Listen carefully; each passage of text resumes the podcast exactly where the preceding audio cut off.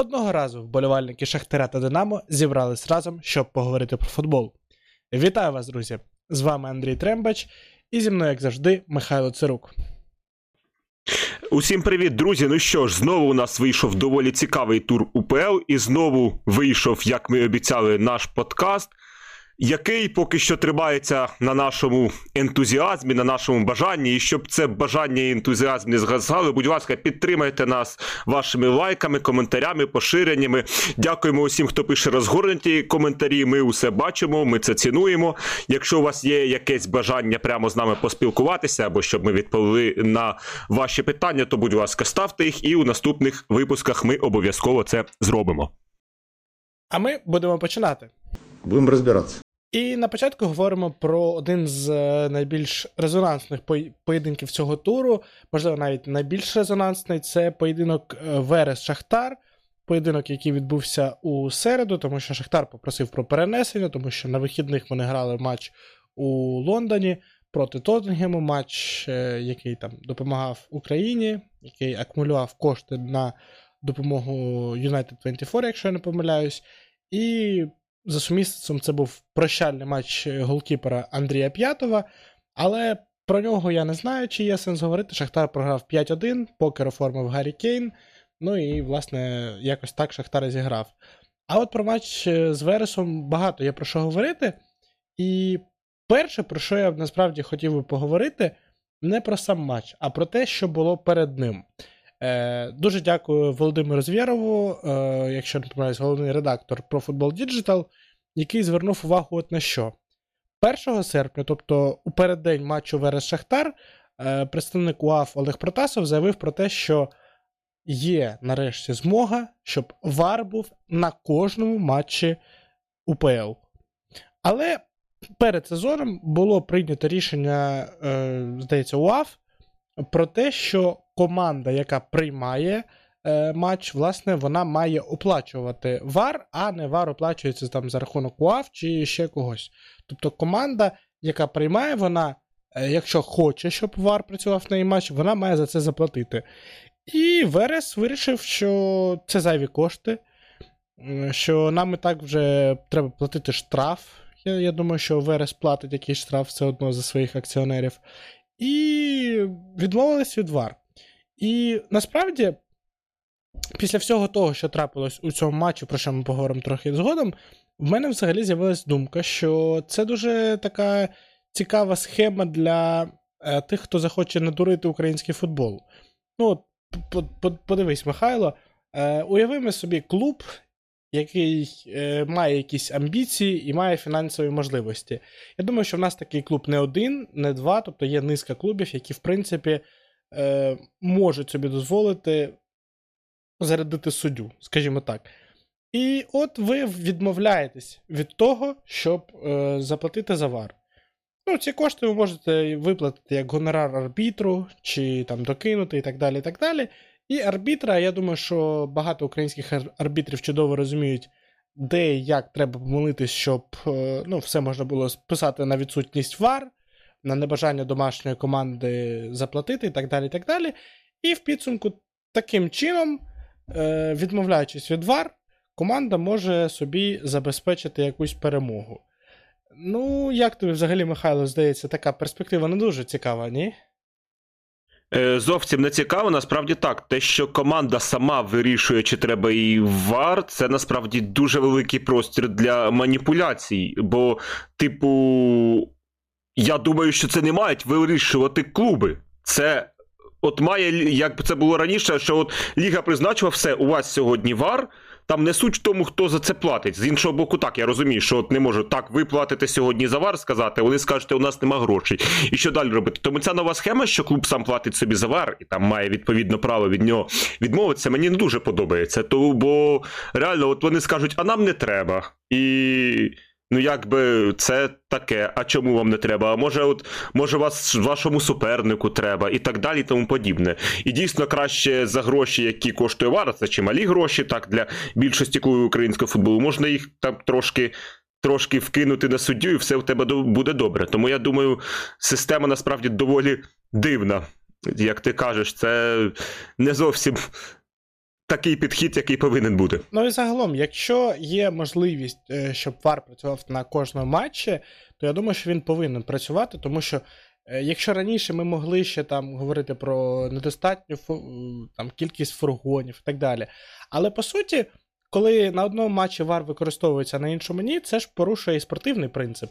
Тому що це, в принципі, е, змушує команди виступати в різних умовах.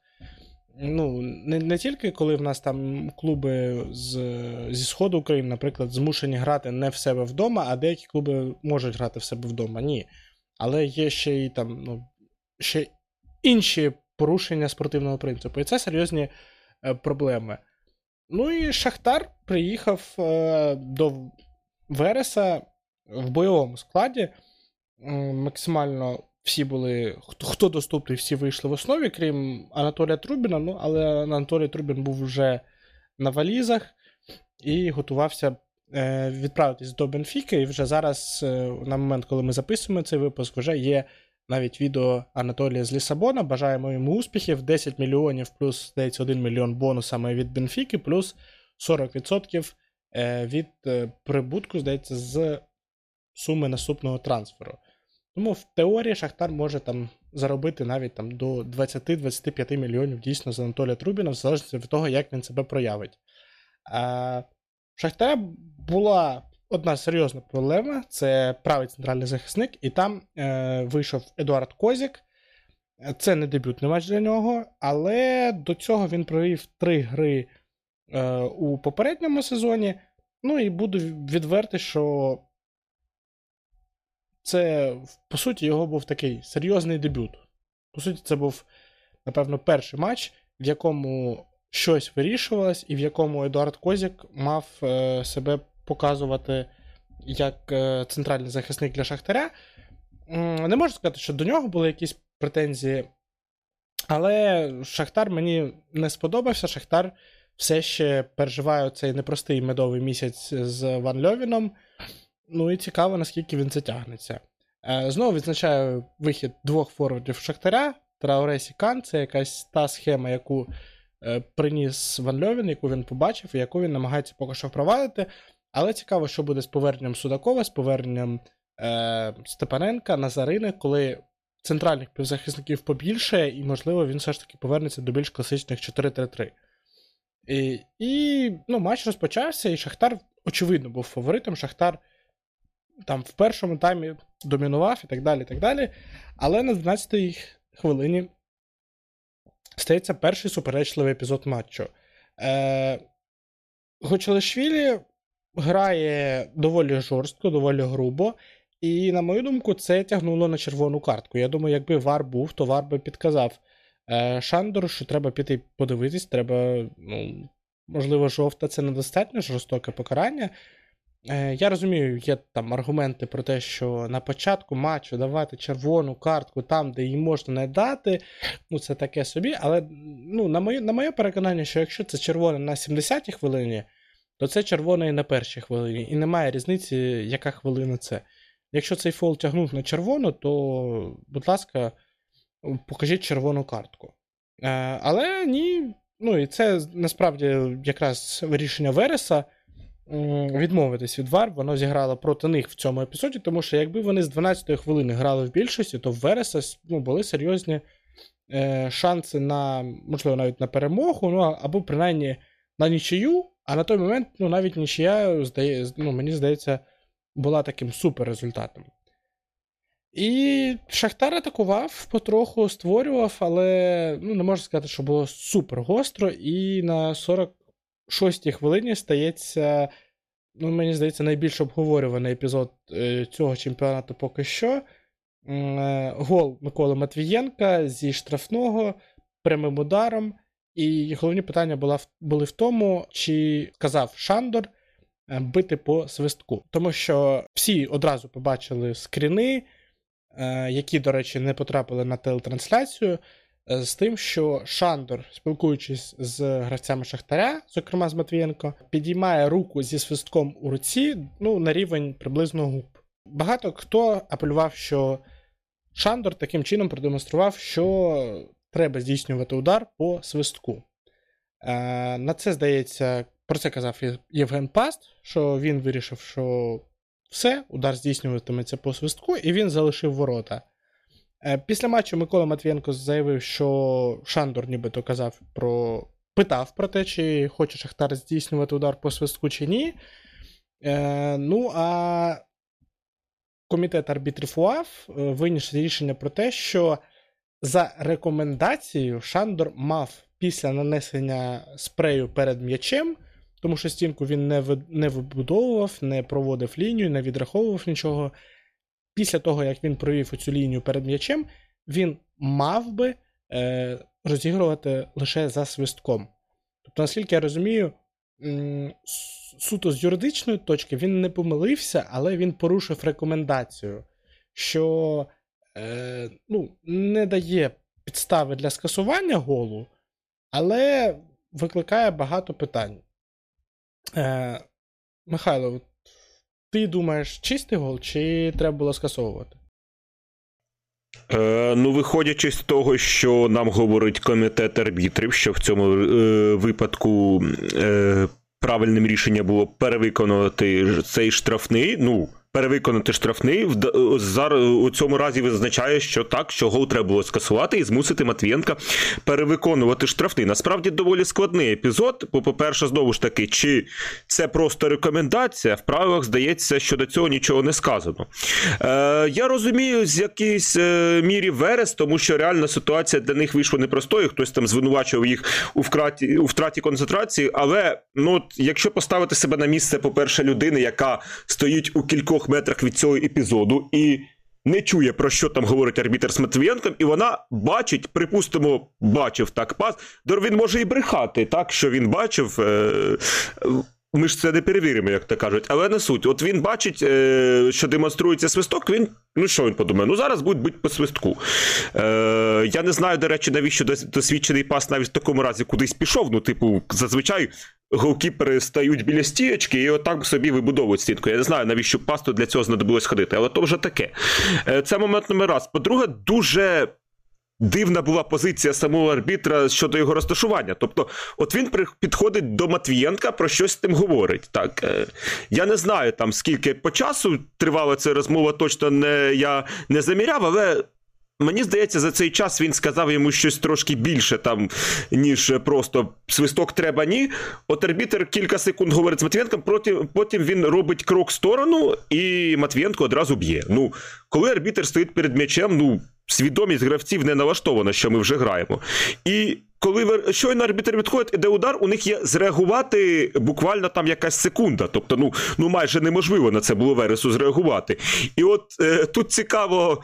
Уявимо таку от е, дивну, так нереалістичну ситуацію, якщо от арбітер говорить щось до Матвієнка, а Матвієнко в цей момент тут йому поміж ніг пробиває, так, і м'яч залітає в ворота. Ну, блін, формально це ж теж е, цей гол не має за що скасувати.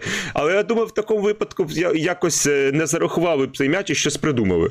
Ну і якщо вже знову ж таки придовбуватися до формальностей, то Матвієнко трошки відсунув м'ячик перед ударом вперед і в сторону. А це штрафний, вибачте, не з центру поля, а з потенційно позиції біля штрафного майданчика. І тому знову ж таки, якби арбітр дуже хотів скасувати цей м'яч і і шукав за що, він міг би його скасувати через те, що, от, мовляв, удар виконали не з того місця, і все таке. В цілому звинувачувати Матвієнко у тому, що він криса якось у цьому епізоді, ну я не знаю. Так, в дворовому футболі можливо, можливо, це не по поняттях, але ж в професійному спорті, я думаю, на його місці так вчинила б більшість. Тому звинувачувати арбітра, що він якось от тут стащив шахтар і зарахував ось такий от дивний гол. Ну, мабуть, теж ні. Просто нехай так ця ситуація буде уроком так для арбітрів, що кожен їх жест він ну він щось означає. Ти не можеш. Він мав би якось з Матвієнком оцей. Е, момент, чи потрібен його свисток, на словах обговорювати і нічого там не показувати. Бо бо ти арбітр, на тебе дивляться, і кожен твій жест він якось сприймається людьми і до чогось їх спонукає. Тому, в принципі, все. Я думаю, особливого скандалу робити з цього не треба. Просто І, до речі, радий, що комітет арбітрів відреагував. Дуже часто у нас на такі моменти, де хочеться роз'яснень, роз'яснень нема. Тут вони були. Я хочу сподіватися, що щодо кожного такого скандального моменту е, ми будемо мати роз'яснення, роз'яснення чи там самого Ріцолі, чи кого ще там з представників комітету арбітрів. Ну я згоден насправді з твоїми висновками, що це. Напевно, не має бути підставою для скандалу, а це має бути просто хорошим уроком для арбітрів, і якесь такі рішення мають прийматись Е, ну, більш обережно е, арбітрами. Далі було доволі сумнівне вилучення Артема Бондаренка буквально за хвилину після цього курйозного голу. І насправді мені здається, що оце вилучення куди більше тягнуло на жовту картку, аніж на червону. Е, і навпаки, як і в випадку Гочелишвілі, тоді треба було давати червону, а не жовту. Є таке ну, припущення, і, в принципі, багато хто висловлював, що після цього курйозного голу, де було багато суперечок, ну, арбітр е, десь оце прикордонне рішення, так, він прийняв на користь Вереса, він просто ну, десь відчувши таку власну чи провину, чи е, зрозумівши, що вів в оману їх і так далі. і так далі, ну, Він вирішив просто дати червону е, в цьому епізоді, хоча я не впевнений, що воно того було варте. Е, Ну і другий тайм. Верес насправді ну, мене в другому таймі не дуже порадував. Я розумію, що Шахтар, в принципі, був задоволений е, результатом. 1-0, ви в меншості, вам не треба кудись атакувати. Е, там Провели низку замін, посилили центр, трошки розвантажили атаку, все логічно. Але ну, Верес не дуже десь створював. Тобто не було такого, що Верес здійснив навалу і гол, який забив в Шевченко, він вийшов ну, доволі курйозним. так? Тут е, помилився різник, і не зрозуміло, чи це реально там якась помилка, яка в нього буде систематичною, там з грою на виходах, чи це просто одноразова акція, де його, там дуже засліпили і так далі. так далі, І за, за рахунок цього вдалося Вересу забити. Ну і Верес якось і після голу вони не пішли дотискати. Тобто.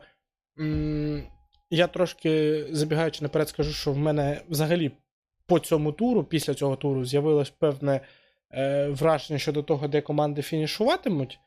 Але ну, Верес виглядає як команда, яка так, нічия, все класно. Ми сідаємо і чекаємо, поки пролунає фінальний свисток. І це насправді дуже розчаровує, тому що, незважаючи на те, що це Верес проти Шахтаря, ви в більшості, ви тільки що забили. Це має бути якийсь там ваш моральний підйом, і ви маєте йти і дотискати. Ну, Це це просто це це футбольна логіка, це якесь, я не знаю, це написане футбольне правило, що якщо ти в більшості, то дотискай, намагайся забити. В вересі я цього не побачив, але ну, це перші очки для рівненської команди. І я сподіваюся, що далі вони трошки розкриються. Будемо розбиратися. А ще одна команда, яка переносила свій матч, грала також в цьому турі. Е, це Динамо Київ, які змагались проти оболоні в київському дербі, в дербі правого берега, як тільки його можна називати. Але в п'ятницю так на оболоні арені ми побачили захопливий такий трилер на 6 голів. Михайло, слово тобі. Так, дійсно, дербі вийшло таким справжнім бойовим, і попри перемогу 4-2, я хочу і буду критикувати Динамо. Тому що, друзі, із такою грою у захисті ви не те, що не станете чемпіонами, ви не факт, що посадите навіть друге місце.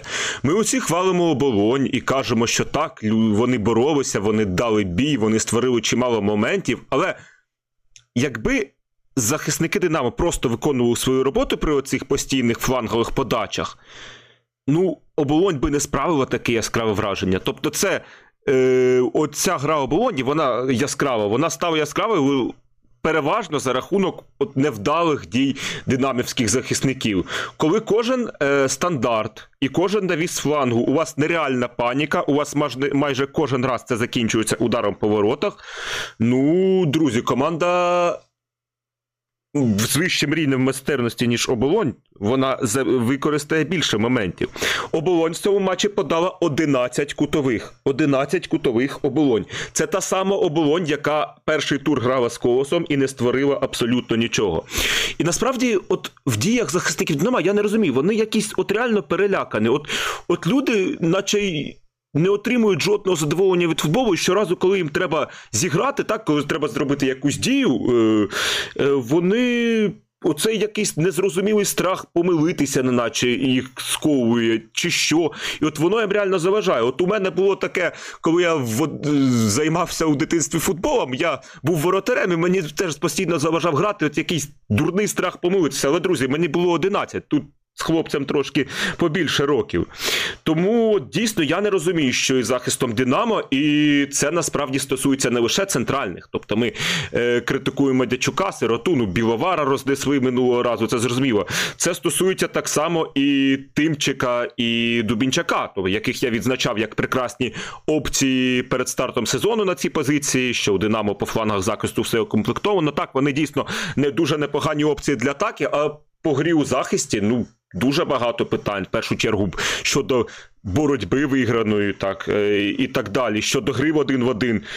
То усьому захисту Динамо треба зібратися і зробити просто якісь висновки. Ну я не знаю, я не знаю чесно, що їм робити. Це так Динамо так грати не може. Я не знаю, сходить на на якийсь тимбілдинг, там е, посидіть десь. Зберіться захисниками, там розслабтеся, скажіть одним одному, хлопці, ми можемо, ми ми хочемо краще, ми нормальні футболісти, ми так не повинно бути. Ну, Ситуація дуже критична, і Динамо вже і Луческу казав, і е, на рівні якихось так новин і чуток з італійських ЗМІ чув, що Динамо проводить роботу з пошуку центральних захисників. За що треба похвалити Динамо? Це за груба таті. Насправді атака Динамо виглядає, напевно, найкращою, що за іменами, що за тим, що ці імена на даний момент демонструють. От От атака отримує задоволення від футболу, вони реально кайфують. Видно, що все виходить, все проходить. Е, Пропускання, п'яточки, шикарна взаємодія. Е, Порівняно з минулим сезоном з'явилося на дві пари більше швидких ніг. Це, звичайно, Шоперенко повернувся, і це Ярмоленко. Хто б там що не говорив, бігати його ноги вже швидко не можуть, але. Робота з м'ячем, звісно, там ну на величезному, як для УПЛ рівні, і плюс, звісно, це робота голови. Тому недосяжна для більшості захисників ВЕО, тому в атаці в Динамо все доволі доволі непогано. Е, Все дуже класно виходить. Е, Хтось може скаже, що так це ж були лише там так минає оболонь, але згадайте минулого сезону з суперниками такого ж рівня е, Динамо якби мало серйозні проблеми. Тут і поразка з Інгульцем згадується, і дві нічиї з металістом 19-25. Тому те, що це прочує хоча б ось такими командами. Це вже добре. Побачимо, як буде далі, і побачимо знову ж таки, як буде у Єврокубках. Е, Багато було розмов і тут щодо рішень арбітра. Е, Тут е, таких питань е, для розгляду було чимало. Це, по-перше, і Три м'ячі у матчі були скасовані через офсайд. Було призначено два пенальті у ворота оболоні. Один пенальті не призначений у ворота Динамо. Там, де на 25-й хвилині, здається, мороз впав в штрафному майданчику. Арбітр вирішив, що контакт недостатній до пенальті. Для пенальті, я думаю, що я, якщо. Від себе я, в принципі, згоден з усіма е, рішеннями, які прийняв суддя. Єдине, що я не можу зрозуміти, чому у першому офсайді на 10-й хвилині, після якого забила оболонь, нам не дали стоп-кадр із графікою, тому що усі інші моменти з голами з офсайдів нам показали оці е, скріни, так, з намальованими лініями, щоб всі переконалися, що арбітер прийняв правильне рішення. А оцей найсуперечливіший, і від якого, напевно, найбільше залежала доля цього матчу, бо ну, якби оболонь на 10-й хвилині виходила вперед, ну по-іншому трошки складалася гра. Його немає нема. Я сподіваюся, що це просто технічні проблеми, там, а не якісь знову ж таки змови чи і так далі. Але дуже б хотілося реально цей кадр побачити. Він же ж в природі десь, по ідеї, існує.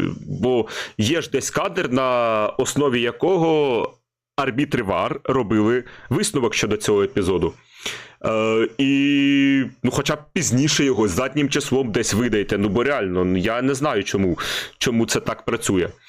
А так, в цілому, Хороший футбол, видовищний з обох сторін. Ніхто не захищ... ніхто не грав на утримання, так ніхто оболонь не змушена було це робити, але оболонь справді дала бій. Я від неї, чесно кажучи, такого не очікував. Можна насправді лише привітати з гарною грою. Якщо далі так віддаватися, результати прийдуть. Динамо могло забити ще більше. але 4 це більш ніж достатньо.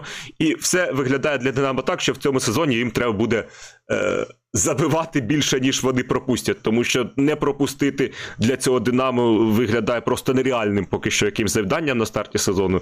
Тому атаці ще й працювати працювати, але нехай би ще й працював і захист, тому що я не знаю, як з таким захистом можна претендувати на хоч що-небудь серйозне. Будемо розбиратися. Ну а далі по курсу в нас суботні матчі, більш звичні дні для футболу. Е, Хоча насправді погода в суботу, в неділю не давала грати в футбол, настільки було жарко. Але тим не менш, футболісти намагалися, деякі дійсно демонстрували гарну гру. Е, Як от ЛНЗ у матчі проти Минаю 3-0 перемога дебютантів УПЛ. Дуже впевнено. Ну і я можу зазначити, що ЛНЗ дійсно виглядає трошки більш готовою до українського футболу, мені здається, командою, ніж е, Минаючи Верес. От в чому аномалія, тому що ЛНЗ, мені здається, команда, в якої є трошки більше розуміння глобального футболу, тобто в них є якийсь чіткий план, за яким вони грають і за яким вони, в принципі, доходять від оборони до атаки і йдуть, сідають назад. Е, Минай, Верес, е, Інгулець і так далі. Ну, чесно, що минулого сезону, що от від перших е, двох команд в цьому сезоні, я бачу приблизно одне і те саме. Вони закриваються, інколи розкриваються, але глобально вони не знають, як атакувати. Вони не знають, як тримати м'яч. І через це ЛНЗ виглядає куди цікавіше, і мені здається, що ЛНЗ е, ну, серйозно претендуватиме на те, щоб уникнути, можливо, навіть зони перехідних матчів. так? Е, Хоча до першого голу, можливо, ну, гра була більш-менш рівна, і ніхто не хотів помилитись, всі чекали цієї помилки. І гол за штрафного майданчика він стався, і він дуже знаєш, скинув камінь з душі ЛНЗ, і після цього вони неодноразово втікали в швидкі контратаки, в них це є, в них це поставлено. І знаєш, моментами навіть нагадували мені е, Луганську зарю зразка кінця минулого сезону, коли дійсно вибухові швидкі гарні атаки, вони ну, за ними приємно спостерігати, це завжди гарно. Е, там навіть пару моментів вони відверто странжирили. Але глобально вони виглядали крутіше, вони виглядали краще, і ця перемога 3-0, ну вона така заслужена. Минай, ну, от він наче пішов відіграватись, але це, це знаєш, це, це був класичний абсолютно Минай, який, ну, ладно, ви забили, ми зрозуміли, і ми пішли відіграватись, але без особливого ентузіазму, без особливого вміння. Ну, якось, якщо десь там зачіпимось, заб'ємо щось то ми будемо це святкувати. А якщо ні, то ні. І от, якщо Минай не вирішить оці проблеми, ну, в команди насправді шансів не дуже багато, є ну, великі шанси поїхати донизу.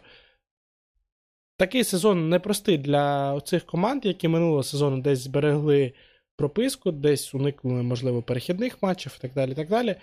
Ну, просто через те, що е, новачки, які зайшли, вони доволі сильні, так? Е, І Полісся, ну, це зрозуміло, і ЛНЗ зайшли і, ну, доволі сильно. І навіть оболонь, ну, так чи інакше, мені здається, Вересу і Минаю точно боротьбу нав'язати можуть. Е, Тому такий матч, і ЛНЗ вітаємо з їхньою першою перемогою в УПЛ в історії. Ну, і я думаю, я чесно, я очікую далі більше. Будемо розбиратися. А також ми чекаємо більше, як мінімум більше, ніж у минулому сезоні, від Олександрії, яка жахливо закінчила попередню кампанію, і але ж прекрасно почала цю. Е, Команда Ротаня на старті має дві перемоги: перемоги по 1-0. Одна з них е, над прямим потенційно конкурентом боротьбі за Єврокубки. І, як то кажуть, Хіба можна було мріяти про щось краще, так? Е, Щодо гри, десь варто зауважити, що Ротань style зрозумів Руслан Петрович, що грати цією Олександрією Ротань style буде трохи важкувато, і став не соромитися, е, відмовлятися від оцього тотального контролю. Скорочувати оцей час володіння, так е, металіст у цьому матчі трошечки, але все ж таки переволодів свого суперника, і що було досить великою несподіванкою.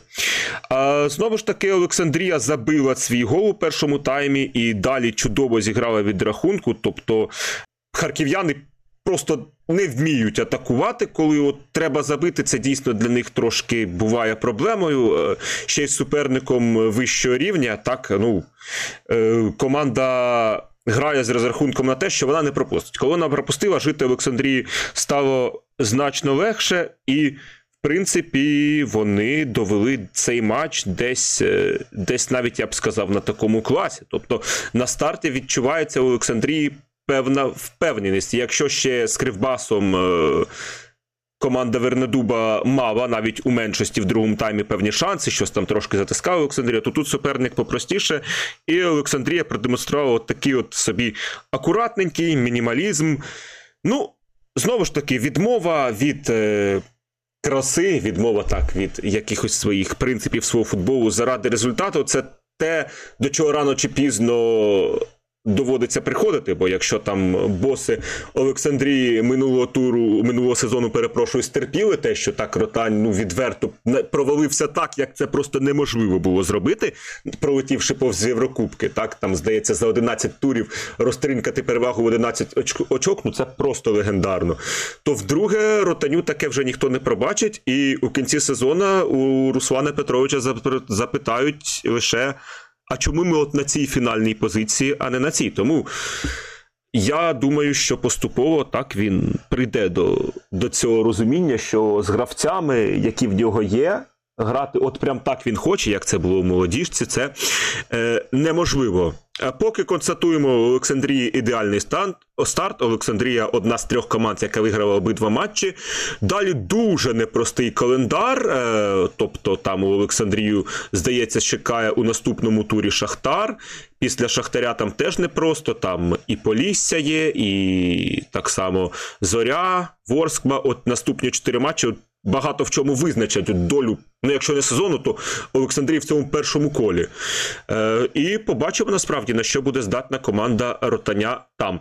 Щодо наступного туру з Шахтарем, я вважаю, що це дуже вдалий час для гри з Шахтарем саме наступний тиждень, бо команда буде і без Судакова, і без Бондаренка. І я думаю, Олександрія як мінімум створить е, гірникам проблеми. Але, як то кажуть, поживемо, побачимо. Будемо розбиратися.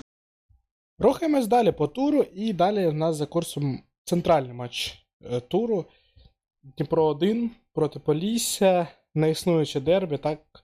Дніпро 1 команда, існування якої заперечували багато разів ультраси. Е, вони не вважали їх там за щось, що має право на існування. Ну і е, Житомирська команда. Житомир це місто мем, місто якого не існує. Але команда існує, команда має серйозні амбіції. І от цей матч він був такою першою серйозною перевіркою для Полісся, тому що ну, десь Верес, ну це це таке, це це легеньке. Це команда як, і такого такого ж рівня, як Полісся перекусувала неодноразово в першій лізі. А тут ну, віце-чемпіон країни. Але треба сказати, що віце-чемпіон країни серйозно постраждав перед цим матчем. Е, Артем Довбик в цей день закінчував перехід до Жерони. Е, Гуцуляк був відсутній через дискваліфікацію, не було Василя Кравця, не було Волинця. І з усіма цими проблемами Дніпро вийшов на матч е, ще й після Єврокубків. І насправді для Дніпра один оцей відрізок сезону він буде дуже серйозним, дуже важливим, тому що е, так чи інакше вони зараз гратимуть після цього матчу зі Славією потім матч чемпіонату, потім матч відповіді зі Славією, потім чи то дуель з Зорею в Лізі Європи, про що ми поговоримо трошки згодом, чи то матч в Лізі конференцій, е- матч чемпіонату, знову потенційний єврокубковий матч, і знову матч чемпіонату, і все це поспіль. Ну, це дуже непросто насправді для гравців. І треба, щоб Олександр Кучер якось підтримував паралельно і ігровий тонус футболістів, і при цьому ну, результати не втрачались там від якоїсь ротації чи ще чогось. Е, І тут Дніпро вийшов, і насправді на на початку е, виглядав доволі доволі непогано. Мені насправді Дніпро сподобався, але дуже дуже помітно, що їм не вистачає е, форварда. От Коли довбика немає, то команда починає починає добре створювати, класно контролюють м'яч, класно десь вони там навколо е, штрафного майданчика шукають, але форварда просто не вистачає. Е, В цьому матчі там вийшов Макс Третьяков, але Макс Третьяков ну, відверто виглядав так собі. І коли замість нього вийшов е, молодий форвард Даніель Ківінда 2004 року народження, йому тільки от в кінці місяця виповниться 19 років, то позиція форварда заграла іншими фарбами. Але на 20-й хвилині стається не обов'язково вилучення Богдана Кушніренка. Ну і це насправді такий захисник, е, я б сказав, найменш найменш досвідчений, е, один з найменш досвідчених у цій лінії, е, взагалі у цій команді Полісі, тому що, якщо ми дивимося на інших, там так є Смоляков, але Смоляков минулий сезон відіграв в основі інгульця в вищій лізі. Ну, далі там Шабанов, Чоботенко, Кравченко, ці люди там Огіря не потребують взагалі представлення, вони добре відомі. І тут Кушніренко, в якого ну, лише є 6 матчів за Полтавську Ворску в сезоні 21-22. І оця червона картка на рівному місці, вона, звичайно, дуже підірвала всі старання е, Житомирського Полісся. І десь команда втратила. І Дніпро один цим скористався, вони перехопили ініціативу, вони атакували, атакували. І змогли забити лише в другому таймі, відзначився Піхальонок, Піхальонок, на плечі якого тепер лягає не тільки капітанська пов'язка, а велика відповідальність, тому що йому треба буде тягнути команду. І абсолютно не ясно, хто буде там грати попереду. Тобто, можливо, йому треба буде ставати ще й голеодором, не тільки асистувати. Е, Є Ківінда. Е, Наскільки я розумію, зараз підписує контракт десь е, цими днями. Олександр Філіпов. Але я я глянув сьогодні статистику Філіпова. Е, В останній його сезон у Десні він забив 16 голів в чемпіонаті, але це було, здається, 3 сезони тому. І за цей час, з моменту його переходу у Сейнт Трюйден, тоді за нього заплатили солідні півтора мільйони, і здавалось, що він зараз має спрогресувати, е, виростив щось краще. Він за три сезони забив 4 голи, віддав 7 гольових передач. При цьому, здається, два сезони. Останній він відіграв е, за Латвійську Ригу. Ну, дійсно, я думаю, що навіть зараз рівень чемпіонату Латвії він нижчий за рівень УПЛ. І от цікаво, в якій формі взагалі Філіпов. Наскільки він зможе забивати, я не кажу про замінити Артема Довбика, але наскільки він хоча б зможе просто забивати там якусь. Е, ну, вже класичну від Ігоря Циганика десятку. Ну, питань більше, ніж відповідей.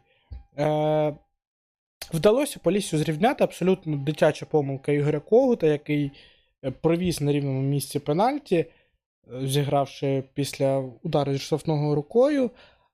І після цього Дніпру пощастило вирвати перемогу, що Бабенко ну, ідеальним ударом влучив метрів з 30.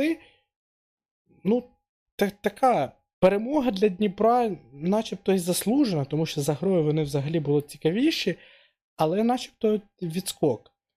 І не зрозуміло насправді в якій формі відносно команду УПЛ зараз Дніпро.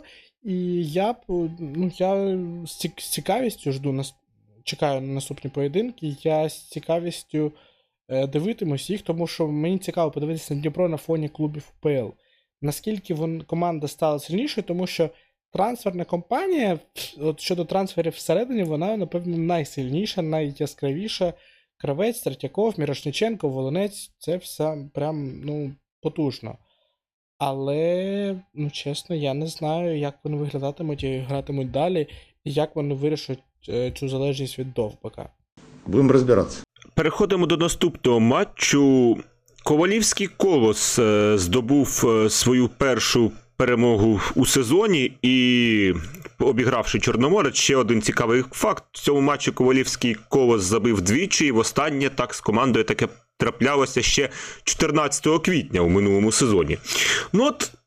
Багато я критикую колос за відсутність якби гри, так, і говорячи про те, що з їх можливостями вони можуть придумати щось краще, ніж все життя поливати просто штрафний суперника навісами. Але фішка в тому, що от ця гра вона не змінюється. І якби от ми беремо матч переможний з Чорноморцем і нічийний, неякісний відверто з боку колоса матч проти оболоні.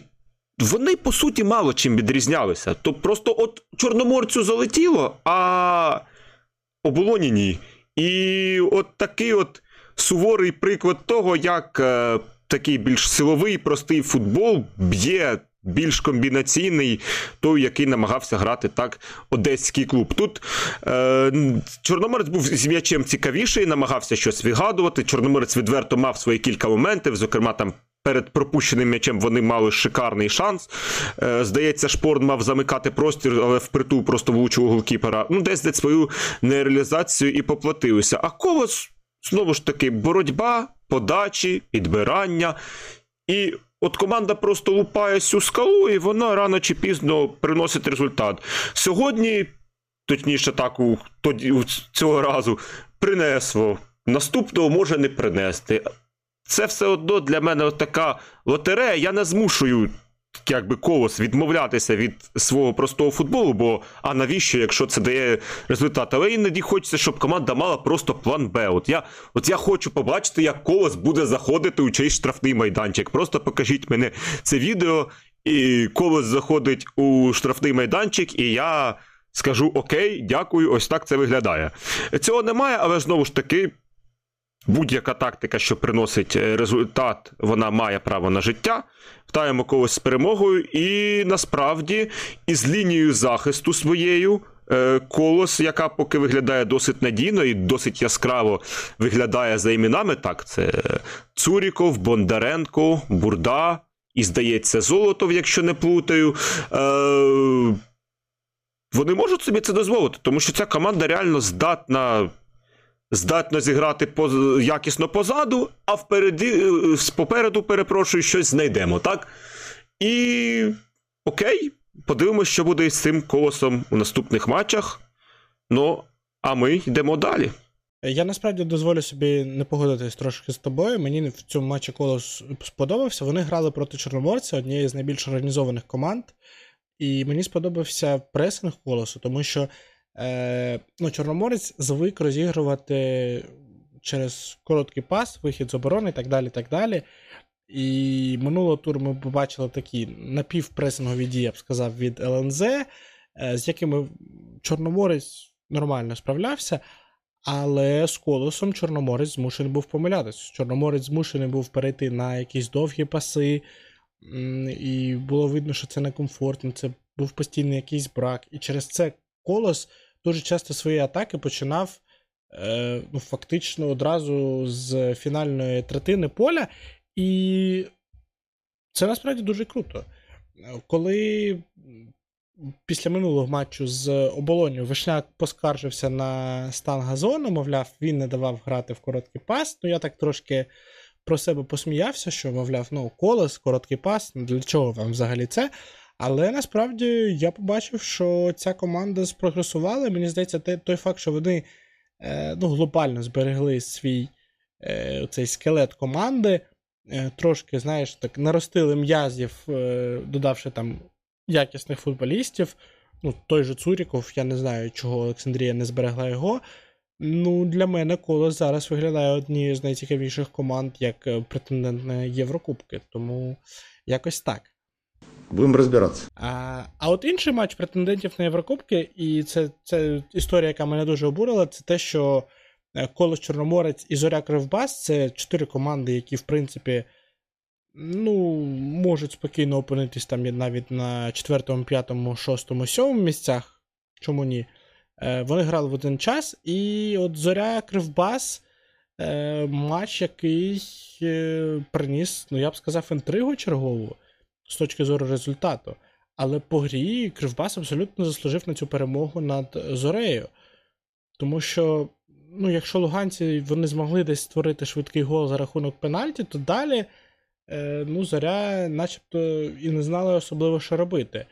І мені все ще цікаво, як вони планують, чи планують взагалі справлятися з втратами в центрі поля, все ще я не дуже впевнений в їхньому центрі оборони після того, як вони втратили Мірєкова. Все ще щодо Зарі дуже-дуже дуже багато запитань. І дуже багато запитань до Лалатовича. Я минулого випуску казав, що мені здається, що він може бути першим менеджером, якого звільнять, або він сам піде, знаючи, наскільки він експресивний. Ну і от от такий матч він може і надалі підштовхнути Лалатовича до того, що ну, може воно не треба. І ми пам'ятаємо, що в них складний календар, і дійсно ну, в зорі серйозні, серйозні дуже проблеми. Вони почали сезон з двох поспіль поразок. А от Кривбас, е, ну таке враження, що Вернедуб, по-перше, для нього це принципове дербі, Вернедуб проти зорі.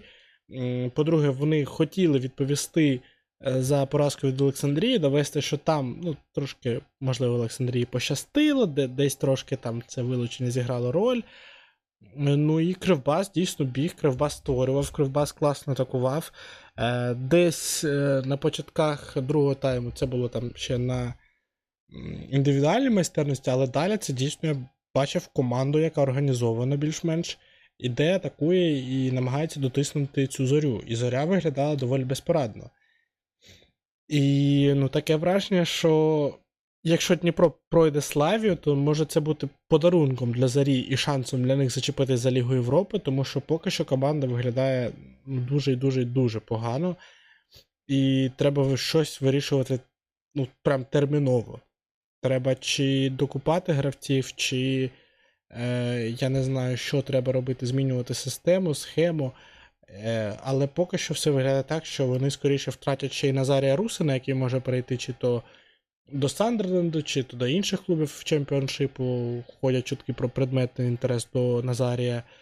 Ну і без нього я взагалі не дуже уявляю, як зоря боротиметься навіть за Єврокубки просто. Будемо розбиратися.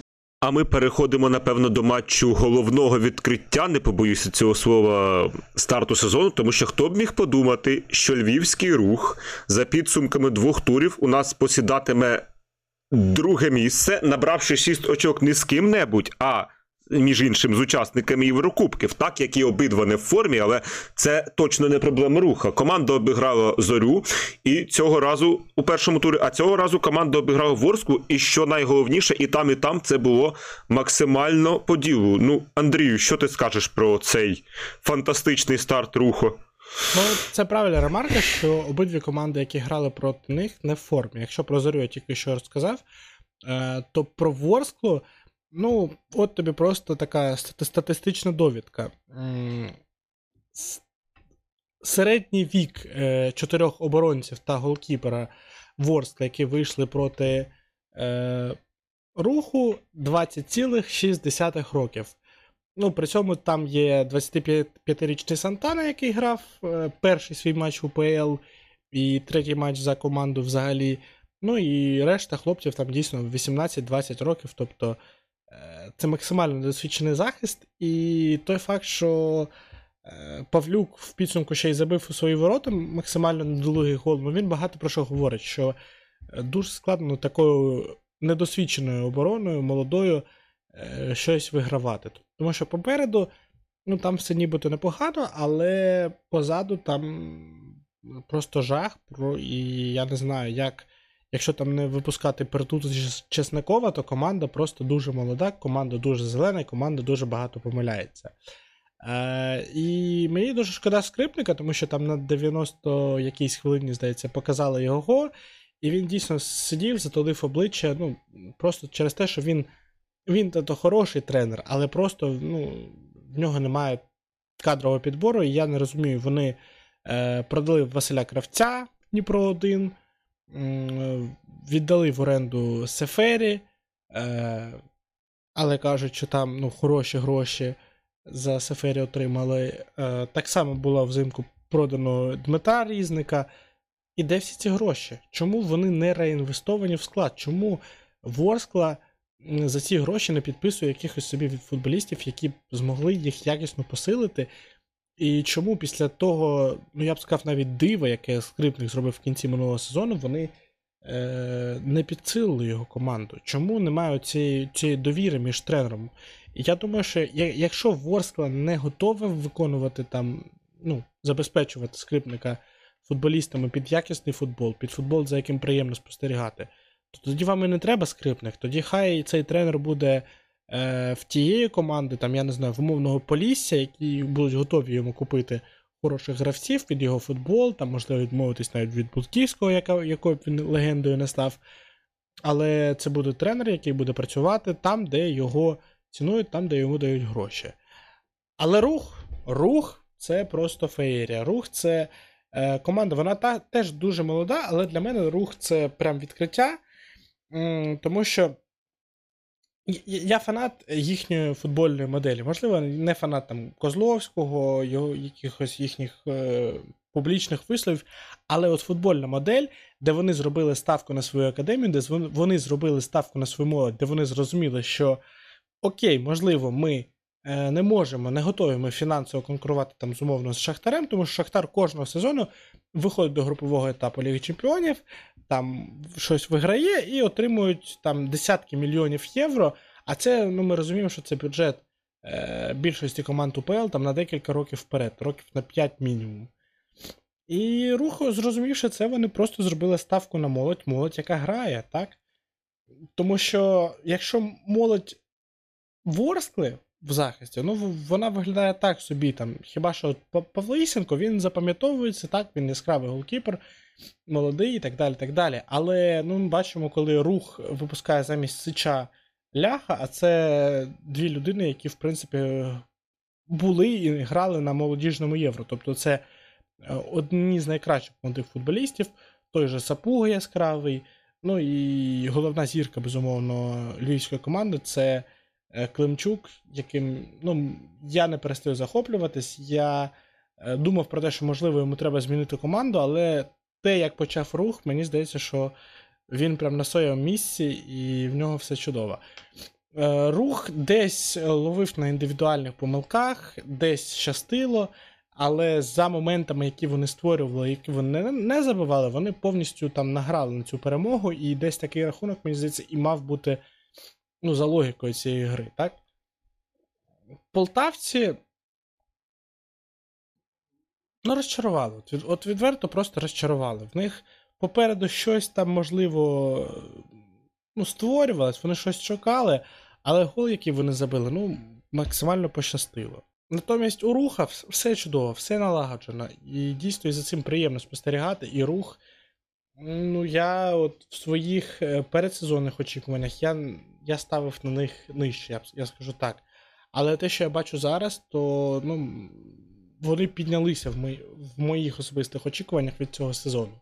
Будемо розбиратися. І насправді, Михайло, давай з тобою поговоримо про е, очікування від сезону. Якісь, от ти подивився два тури, ти зробив якісь свої висновки щодо команд.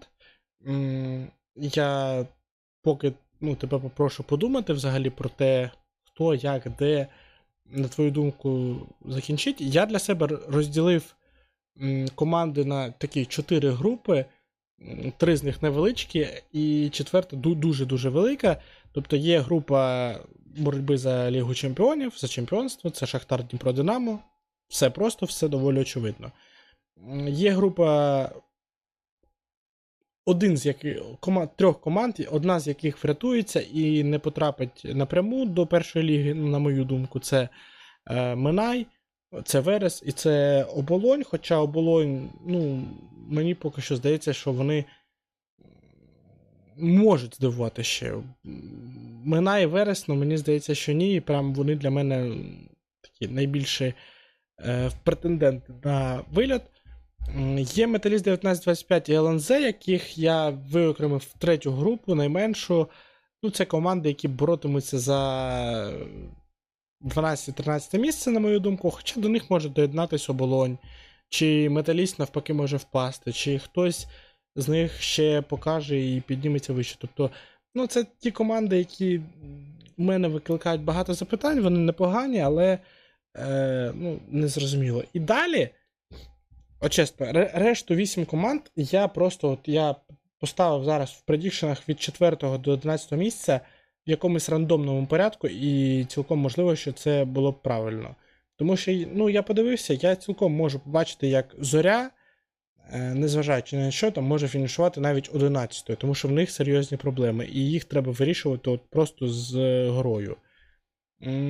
Я цілком можу побачити, як там талановита молодь руха влітає кудись на четверте місце.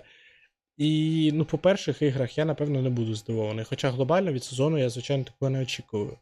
Я розумію, що десь по ходу сезону воно все устаткується і стане таке більш чітке, більш структурне, але поки що, ну, мені здається, це прям може бути найбільш неочікуваний і найбільш цікавий сезон з точки зору от боротьби між четвертим і одинадцятим місцем. І це якщо там не втрутиться ЛНЗ, е, Металіст 1925 чи хто ще, і, можливо, навіть там нас буде шалена боротьба, тому що команди з 4 там, по 13 місце, тобто претендуватимуть і на Лігу конференцій, і на зону перехідних матчів.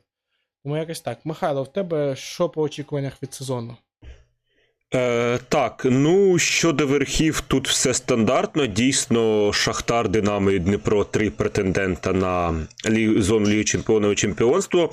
Е, знизу таблиці я виокремлю чотири команди, які я думаю, що от саме вони займуть ці останні чотири сходинки. Це е, Металіст 1925, Металіст 1925, Оболонь, Минай та. Верес.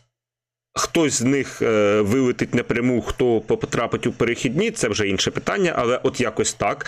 Е, Далі виокремимо борців за Єврокубки, серед яких тут буде все ж таки заря, все ж таки, що не вірю, що аж настільки в них буде все погано, що вони не потраплять навіть у цю групу. Е, Зоря, Колос, Олександрія, Полісся, Кривбас. От п'ять команд, які займуть ось місця, оці відповідно, на мою думку, з 4 по 8, так? І так звана групка середина таблиці, яка точно не вилетить, навіть не буде до цього близькою. Е, Але і за Єврокубки можуть можуть бути від них далеченько. Це у нас будуть е, Чорноморець, хоча десь, можливо, в глибині душі вірю, що Чорноморець чіплятиметься із Єврокубки. Це ЛНЗ, це рух. Ну і той, кого я, можливо, десь забув, наче всіх перерахував, але можливо і ні.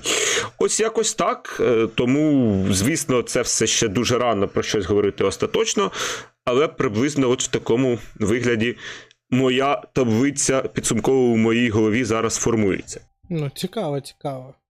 Будемо розбиратися. Ну і ще одне про що хотілося б поговорити, це Єврокубки. На жаль, Ворскла вже не бере участь у цьому розіграші Єврокубків. Е, Дніпро 1 залишили Лігу Чемпіонів, ну і напевно там шансів особливо не було. Тому що, навіть якби вони зробили диво і прийшли по Натінайкос, ну там був далі Марсель, і і це вже якось Unreal. А, Але ми отримали жеребкування, і Дніпро зіграє в Лізі Європи зі Славією вже найближчим часом. Динамо гратиме проти Арісу. Ну і в випадку, якщо команди ці пройдуть, то Динамо зіграє з переможцем пари Бешикташ Нівчі. Найімовірніше, це буде Бешикташ. Ну, а Дніпро один може зіграти з Луганською зарею. Це насправді цікаво і це насправді круто з точки зору того, що ми матимемо гарантовано е, команду в груповому етапі Лізі Європи. От що круто. Е, Михайло, в тебе очікування які? От скільки команд ми побачимо на групових е, стадіях Єврокубків? Е, Так, ну, по-перше, так, заря в нас вже гарантовано буде десь, тобто або в Лізі Європи і в Лізі конференції. І я все ж таки дуже сподіваюся побачити знову ж таки в групі хоч чогось Дніпро 1, тому що. Навіть якщо вони не пройдуть Славію, я зараз все ж схиляюся, на жаль, до того, що вони його не пройдуть з того, що я бачив по Панатінайкосу, так і доволі важкувати старт сезону, плюс дов, без довбика. Е, Але тоді вони падають у лігу конференцій на переможця пари. Лех Познань, Спартак Тернава зі Словаччини. І отут, мені здається, Дніпро один ну, повинен. ну, Цій команді вистачатиме за ідеєю класу, щоб пройти одного з цих суперників. Е, Я, щоправда, після вильоту Ворскли від грузинської діви вже десь боюся говорити: ми повинні проходити. Тут справді таке трошки шоком стало для мене, що ця команда вибила е, підопічних скриптика, і я такий думаю, ну, ви знаєте. Цього цього, цього я справді не очікував, тому зараз я десь щодо наших команд у Єврокубках стану обережнішими з прогнозами. Е, Тому я все ж таки сподіваюся, що Дніпро ми теж побачимо десь у групі. Щодо Динамо, ну, Бешекташ однозначно найгірший варіант, який міг трапитися. І Бешекташ, ну, Мушу констатувати, буде фаворитом цієї пари. Знову ж таки, через проблеми динамівців в захисті. Забивати стільки Бешекташу, скільки оболоні Динамо, ну, на жаль, не вийде. Динамо не зможе стільки забити.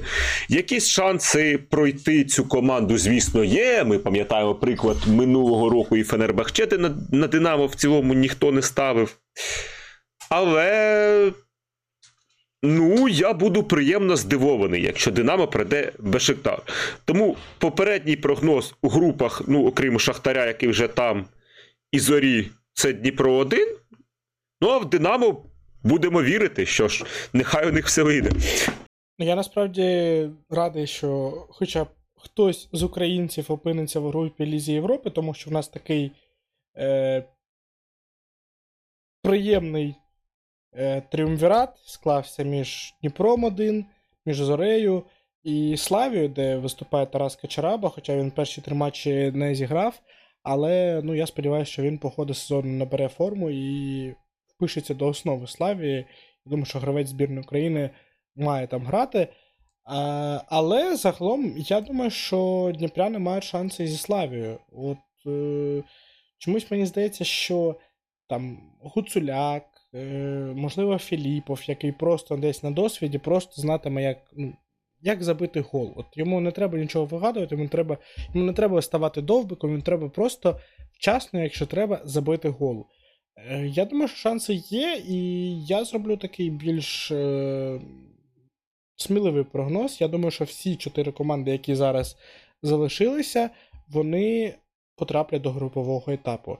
Що буде там, це вже питання інше, хоча я думаю, що Динамо, а може й Дніпро мають подолати груповий етап е, свого Єврокубку, чи там в випадку Дніпра, якщо вони пройдуть до Ліги Європи, то хоча б вилітити е, до Ліги конференцій.